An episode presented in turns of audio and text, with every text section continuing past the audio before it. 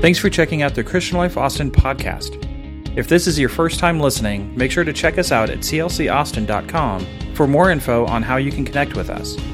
We trust that you will enjoy today's message. Thank you for listening. Today, we're talking about commitment. We're talking about commitment. And this is not, this is probably the toughest message that I will teach in the three because the rest of them can kind of be a little funny and a little fun, but this one might be a little more serious. I may talk to you pretty straight today. But I want to talk about a word called commitment. It's a word that is not vogue in, a wor- in America or the world today. A word called commitment is not vogue. It's uh, do what you want to do, be with who you want to be, and then leave when you get ready. The word commitment is not a part of our language. And so I want to talk about a word that is I want to reinvent the wheel today, if I can, and bring you back to a word called commitment. How many believe the Lord's been committed to us? We must be committed to Him. You may be seated. You're awesome people. I love you very much. Next February, Patty and I will celebrate our 35th wedding anniversary. I think that's pretty neat. Uh, after tragedy came triumph. What a beautiful lady in my life. I could tell you today that the last 35 years have been a heavenly bliss, but she would correct me by saying there's been a little bit of that other world mixed too. You know what I'm saying? That other world. Like all couples, we married for better, for worse, rich or poor, and in recent years, there's been perhaps more deaths and sickness in our family than, than health. But we still give God glory, and we're still together. Last night, my wife received a, a text from her cousin Sharon in Houston, and one of her favorite aunts passed away, and it was it was tragic. It was so tragic, and and I'm not a negative preacher, but this is this about death and dying. But it was so tragic. She she was perfectly healthy three weeks ago, doing everything that an 81 year old woman does, just doing everything, just living large and. And a, and a great, great lady just going everywhere, and all of a sudden stricken with a what they thought was a stroke and they found out it was a tumor the size of a baseball in her head that had caused her to collapse and lose her speech and lose her mobility and lose all the things that she did normally. And in less than three weeks, she was gone. She was gone in three weeks. And so, uh, it, yesterday was not an easy day for the family. We understood what it was uh, sickness, and we understood that it wasn't health. Yet, relationships, folks, are held by an invisible cord called commitment. Would you say that word, commitment? Commitment, commitment is an island of certainty in a sea of change. That's a statement. Commitment is an island of certainty in a sea of change. See, we're not human butterflies, folks, fluttering through other people's lives, stopping just long enough to get what we want and then flying off. We're human beings capable of making one thing certain in an uncertain future. And that is, are you ready? Here's what we can make certain I will be there no matter what. I will be there. That's what I call commitment. See, commitment is not a prison of power in a world of control. It's really not. Power corrupts, and absolute power absolutely corrupts. Marriages built on power will never stand. Now, the Bible can help us with this, or the Bible can hurt us with this. It depends on how you interpret the Bible. But when I read passages like I'm going to refer to today, I'm not going to put it on the screen because it's so demeaning to so many women in the congregation because men have preached so hard about this for so long. The scripture, wives, submitting yourselves to husbands, are used as an excuse for power and control for men. Marriages will crumble when that happens in homes. A prominent pastor in this country says Ephesians 5:22 means that a wife should relinquish her rights and fall in line under her husband's authority, no matter what that authority demands of her, like a soldier obeys his commanding officer. And he went on to say, it might not be the wife's desire to fall in line under her husband's order, but it is her spiritual calling under God. Now, I'm going to, I'm to preach on that in a little while. But let me say kindly, that's, that's, that's heresy preaching. Because it has to have another side to it. There's another side to that. And that leader is a sick man wanting power and he's chauvinistic, and all the women need to say amen to that because that's true. Power corrupts, and absolute power absolutely corrupts. When the love of power replaces the power of love, families are destined for disaster. And that's just, just a phrase. Let me tell you the shocking words in this passage for those who heard it first. It was not women being submissive, which would have been an improvement over their present standing, because women in the Middle East and overseas are treated sometimes worse than animals. They're made to do things that were very, very slanderous to their life. Ephesians 5 and 25. I'm going to put this on the screen. Husbands, love your wives. Just as Christ loved the church and gave himself for it. When a husband, oh, I'm going to preach now, loves his wife as Christ loved the church, there's no problem with submission from anybody, from children, from wife, from fellow workers. When you love people as Christ loved the church and gave himself for the church, then love will be returned to you. But when you're power hungry and you're power forceful and you throw it down with power, there is something wrong in the home that you're living in. I'm talking about a word called commitment today. It's like the old boy that said to his friend, he said, You know what? I'm going to leave my wife. He said, Why? I said, You've been married to her 18 years. He said, She hadn't said a word to me in the last 18 years. The other old boy said, Man, you can't find another one like that.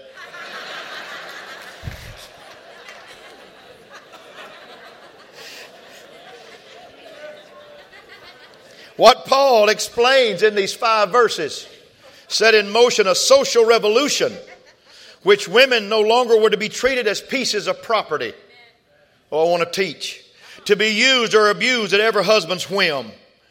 So let me say as best I can marriage is a sacred covenant in which two persons form a partnership where they love and they honor and they cherish and they, they cherish each other for a lifetime. Clap your hands because it is a two way street. Husbands, love your wives as Christ loved the church. Wives, submitting to your husbands. That's a beautiful thing. It's not a power trip, it's a beautiful thing. Now, parenting built on power will fail also. I'm going to talk about parenting now. I'm through with marriage. I'll get on that next week again. I want to talk about parenting. Little boy came home from school one day and his mama said, He's a little old fourth grader. Mama said, What'd you learn? He said, I learned about atoms. He said, I learned that we're all made from atoms. He had a little old brother about six years old. He looked at his mama and said, Mama, does that mean you're made from Eves? Kids. Ain't nothing like kids. Having trouble with your kids? Maybe you ought to take two aspirins and read the direction on the bottle. Keep away from kids.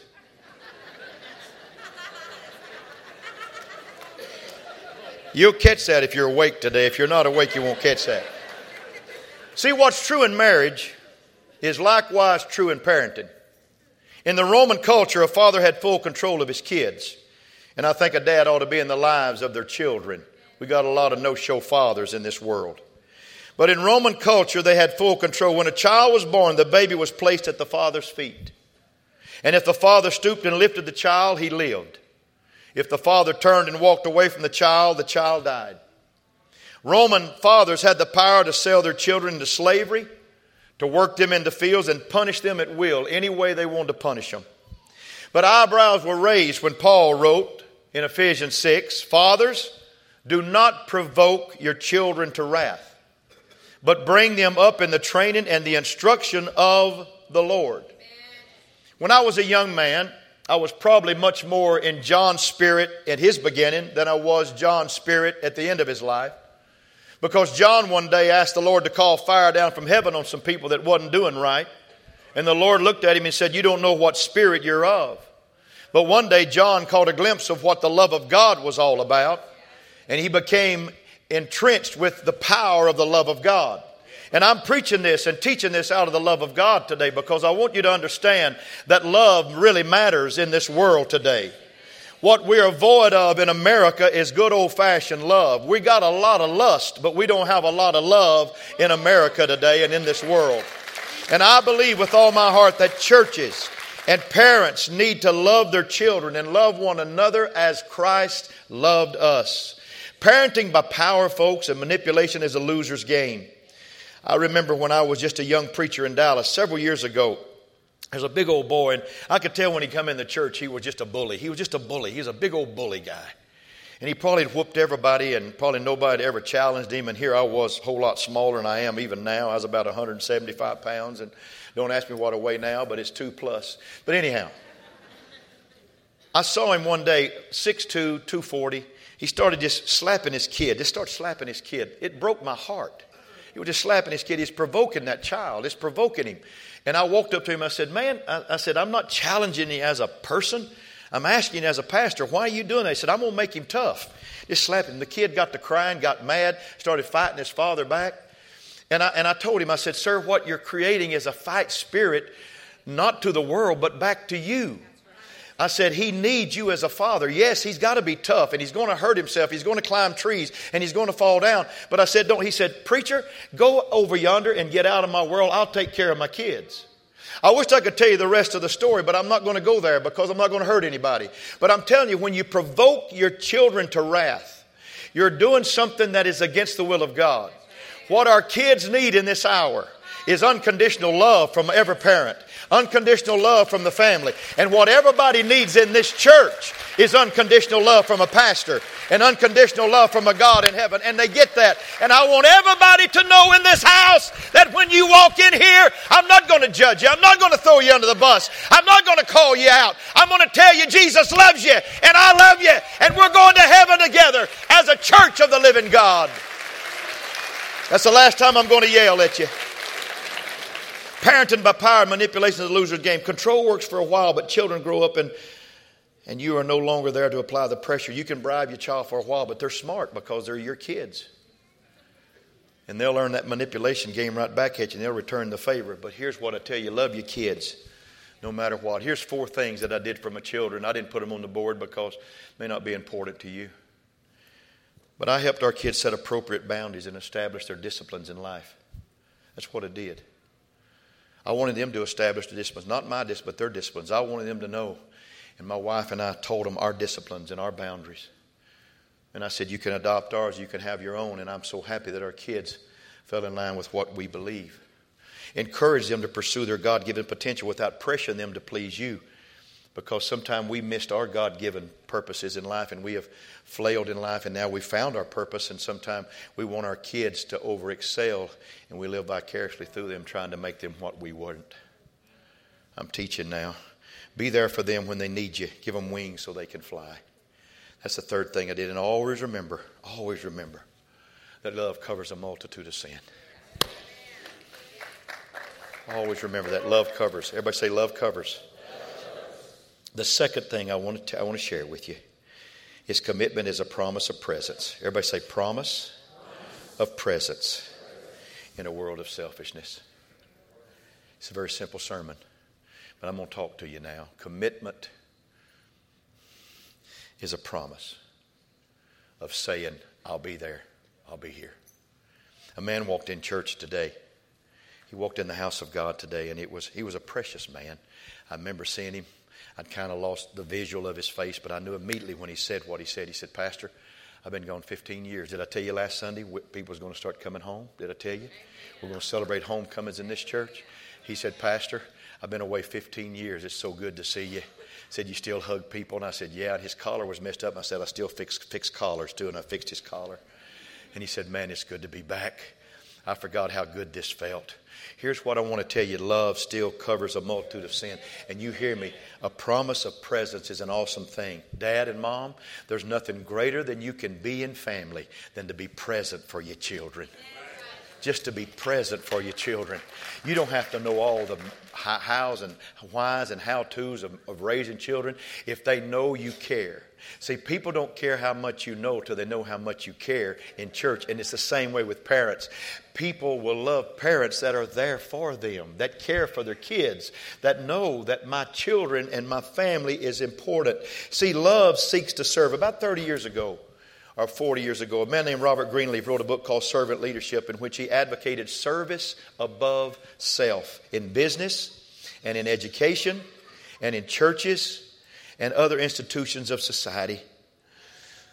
The other night, when, or last night, when my wife got that message, and, and I'm, I'm, I, I don't, I don't tell personal illustrations to, to make you think that I'm something special because I want to be a servant leader in this church.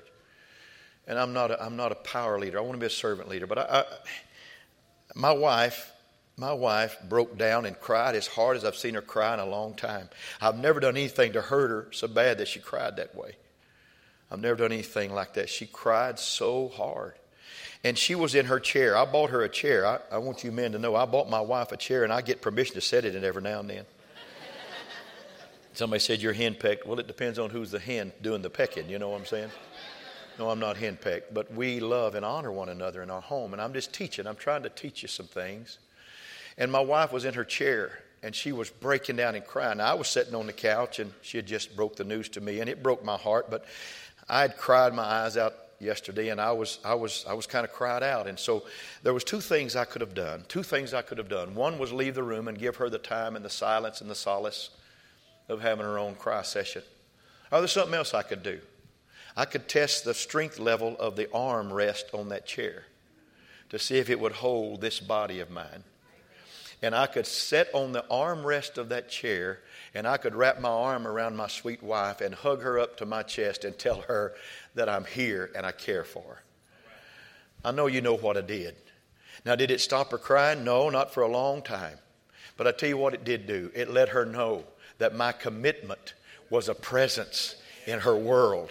And when she was having her struggles, I wasn't going to run away from her. And I wasn't going to act like some macho man that didn't care for the woman in my life. One of the neatest things that I ever saw in my life, and the people are in this building today. They're here today. One of the persons were sick and is in the hospital, and I went to see that person. And when I got there, the other, the spouse, was in the bed with the other one. I thought that was the coolest thing, and I and I, I wouldn't say who it was, but they're sitting on the front row right here. But but the awesome thing about that was that their commitment, their commitments had a presence about it.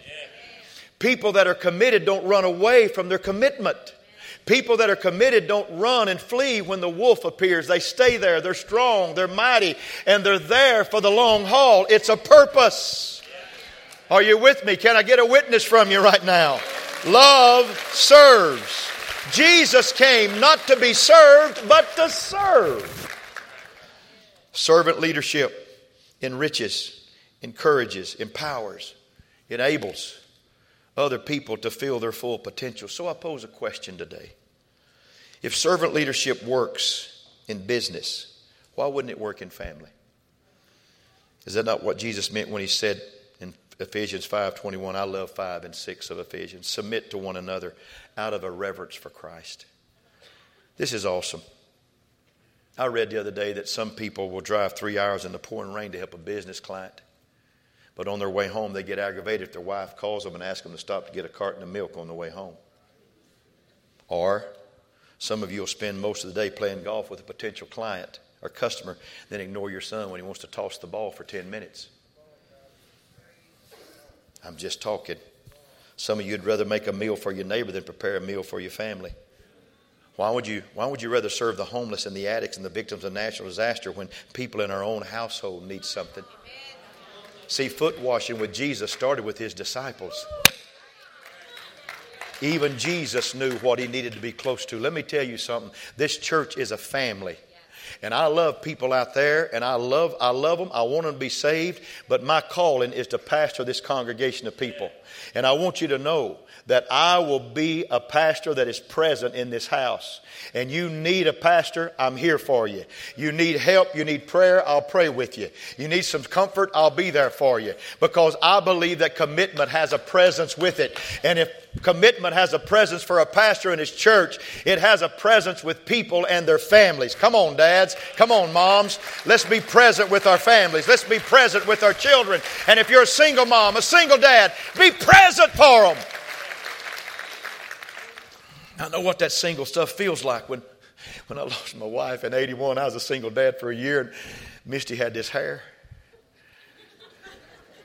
It had to be combed.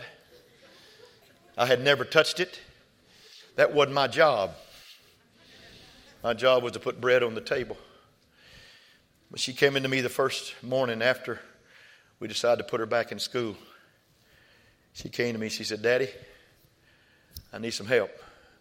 Oh, God. then I got on the phone and I called the woman that had been her babysitter And I said, What do we do? She said, Well, the best thing I know to do is just pull it back in a pony, tug real tight till her eyes do this, and wrap it in a rubber band and send her off. I did that for a couple of days, and she said, Daddy, I don't like my hair that way. I want it fixed different. You know what I did? I was present, but I didn't know how to comb hair. I brought somebody in that could. and I'd leave the house and let them fix the hair. I'd come back from breakfast and the hair would be fixed and the kid would be dressed and I'd take her to school and I'd say, I did this. because I did. I did. See, it's an awesome thing, this thing called presence. Commitment means I'm present. Now let me let me say something. I read about I read about a stockbroker I love this story that took his wife on a on a little two week trip. He wanted to be a better husband. So they went to a secluded college and they a cottage and they walked the beach and he complimented her new clothes and that evening they went shopping and that wasn't his thing, but he went with her. And most of all, he didn't even call the office once in those two weeks. I, I like this. On the last night of the vacation, his wife broke down and started crying. And when he asked her what the matter was, she blurted out, You know that checkup I had a few weeks ago at the doctor's office? Did the doctor tell you something he didn't tell me? Am I dying? And the husband said, No, no, you're not dying, but I think I'm just starting to live. Now I know I know that what I'm teaching and what I'm preaching here right now is not something that's going to make you stand up and pump your fist and say, Go get them, Pastor. Because I know it, it it's convicting preaching and it's heart preaching and it's heart talk and it's a, somewhere from a place called heart. But I said yesterday about Sister Vonnie when I, when I placed her in the presence of the Lord, I said she was my AC, she was my active current, she was my air conditioner. She drove away heat. When she walked in, she was an attitude changer, my AC. She was an atmosphere changer. I just think that parents, I think parents ought to be atmosphere changers in their homes. I think dads ought to come home happy from his work because he's got a wife and family. I remember one day I was playing golf with a guy, and it was a horrible, horrible day, and he couldn't hit nothing down the middle, and I was hitting everything. I was striping, and he couldn't believe a preacher was beating him, and I'm so sorry. I'm so sorry, but sometimes I play good, sometimes I don't. But I wasn't acting like him when I don't play good. He was aggravated. He was saying words, and he'd say, "Oh, I'm sorry, that's my French." I said, "That don't sound French to me." Amen. And when the day was over, he was free. He said, I just, I just don't know where we'll play this game again. I put my arm around him. I said, Sir, do you have family? You do, don't you? You have a wife? You have kids? He said, I do. I said, I want you go home and be a dad now. Go home and be a husband and be the man that you need to be because this is just a game. That's life. That's life. Some of us let games upset us and we take it out on our children, take it out on our families, and we let, let husbands entangle us and we let things happen. Our children run us crazy and we all of a sudden go off because we are changed by things that happen in our society. But I'm telling you, love covers a multitude of mistakes. And the reason that this pastor can preach every Sunday with the love of God is because I see you as God sees you. I see you with loving heart and a loving spirit because I see you as being good and doing good in life. Clap your hands and say, That's what we're going to do. I close. Randy, if you'll help me, I close. Sacrificial love is the standard. I want you to see it. Everybody say, sacrificial love is the standard. That's the standard. It's not possessive love, it's sacrificial love is a standard. Christ loved the church, He gave Himself for it. Others matter more than ourselves. Others matter more than ourselves. Sacrificial love. And number two, sacrificial love is a giving love. When love is young, it seeks to get. Young love is about wanting to be happy. I want to be happy. I want myself to be. Mature love is about wanting somebody else to be happy. Young love is about songs and movies and breathless adventures, but mature love is about a wife going to a nursing home to feed her Alzheimer's husband, even though he won't know her name when she leaves. That's what that love is. Sacrificial love is an uplifting love. It's a love about not winning and losing an argument, it's about forging a future. Thomas Kempis wrote, Be not angry that you cannot make another as you wish them to be, since you cannot make yourself as you wish to be. How often have we told our spouses and our kids, and our parents and our close companions the things that we appreciate about them. How long has it been? Encourage one another.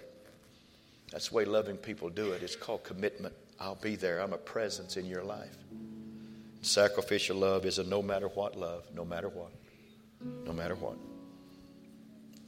I can't tell you the number of times I've, I've grabbed my little old kids, picked them up, and my little daughters, and held them in my arms, and I've said, Babies, listen, listen. I don't care whatever happens to you.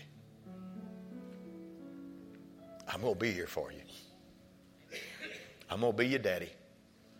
I may not approve of your life, I may not approve of where you are, but I'm going to be your daddy. I'm going to be your daddy. We never had one of those sessions without. And it was me, not them. But you parents know what it is to feel the love of children and love of family.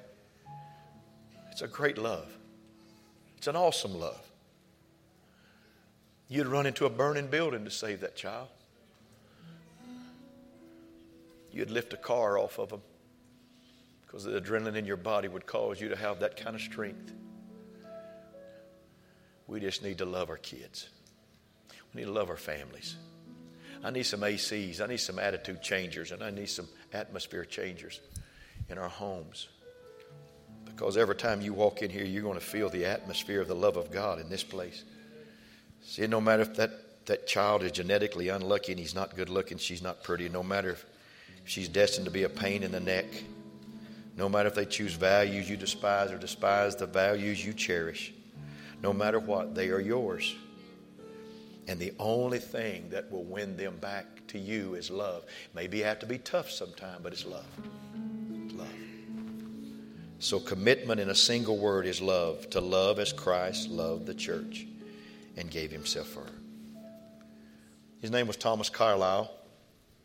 He was a great Victorian author, born in about 1801, died after an 80 year lifespan. He married a girl named Jane Welsh, who was also a writer. And they had a great life, and they, they wrote a lot of stuff. If you want to read some great sayings, go to Thomas Carlyle on, on just, just Google him. Man, he's got some stuff. He wrote some fabulous stuff about life. But I want to hurry to tell this story because I want to pray with the congregation before you leave today. And I, I want to tell you this story in closing. He got so busy with his business, he got so busy with things that he forgot to be a husband. He forgot. He just forgot. And his wife took sick for about two years, and, and she lingered. And and she would tell him when he would say, Baby, I need to go to work today. Is that all right? Yes, go, honey, go. And he would go. And then as the, as the time progressed, he forgot to ask, and, but she didn't mind. But see, she was a writer also, and what he didn't know she was keeping a diary of every day, not condemning him, but every day she kept a diary of his actions as well as her actions. I felt good today. I would have loved to see my husband today. It would have been nice. But he had to work, and I understand. The next day, didn't feel so good today, but if my husband, I'm waiting on him to come and he'll be here in a little while, and I know he's going to make me feel good about life. Close, he didn't come today. And when she passed, he took her to the grave and came back to the house and started cleaning up the house and looking around, and he saw the diary. Never had seen it. Saw the diary went over and picked it up and started reading the daily journals of her writings about how long much she longed to be with him because commitment is called presence.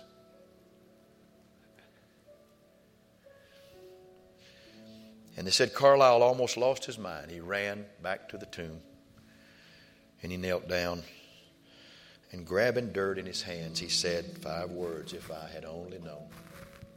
If i had only known. Carlyle, you can write a lot of neat stuff about life, but commitment is presence.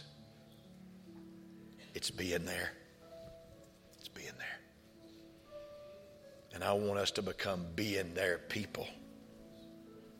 Not just, I'm not talking about church, I'm talking about being there for your family, being there for your spouse, being there for your children. Because I promise you, You train them up in the way they should go. When they're old, they will not depart from it. It may take a while, but God's going to bring them back. He'll bring them back to you because that's the God that we serve. He didn't give us Luke 15 for no reason. He gave us that chapter about the prodigal son because your kids can come home also. Your children will walk home also. They'll come back. You just got to keep loving, keep caring. Don't ever shut the door in their face. Don't ever say, no, no, no. Just say, I'm here. Because commitment is presence. Would you stand all over the building? I love you very, very much. I love you very, very much. I want our prayer partners to come real quickly, real quickly, and just station yourself. Just station yourself here today. Wow. Wow.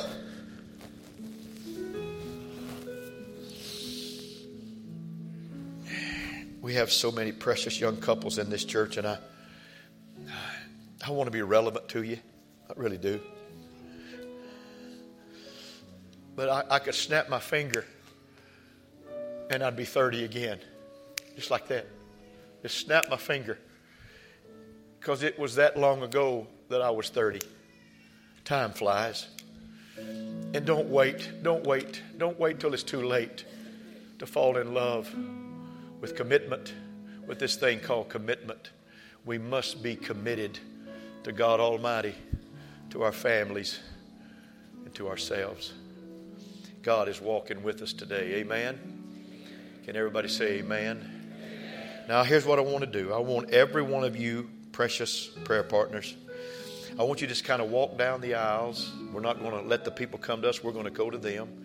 I'm going to pray in just a moment for all these people, and I want prayer partners just to pick an aisle, any aisle you want to pick, and just kind of walk down it with your hands raised and just reaching out to people and blessing people. I want some, if they could. We have some prayer partners in the balcony. Is there any up there? Is there any up there today?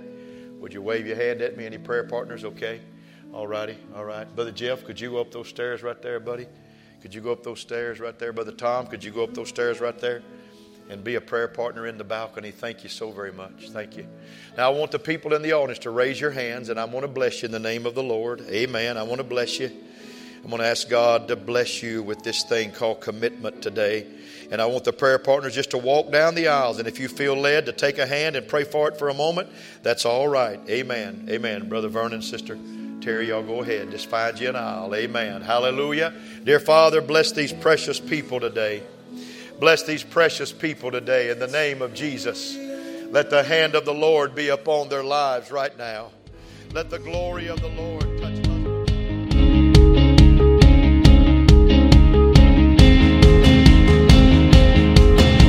And that concludes today's message. Please visit clcaustin.com for the latest news, to register for an upcoming event, or to support the Christian Life Ministry through our online giving portal. Thank you for listening.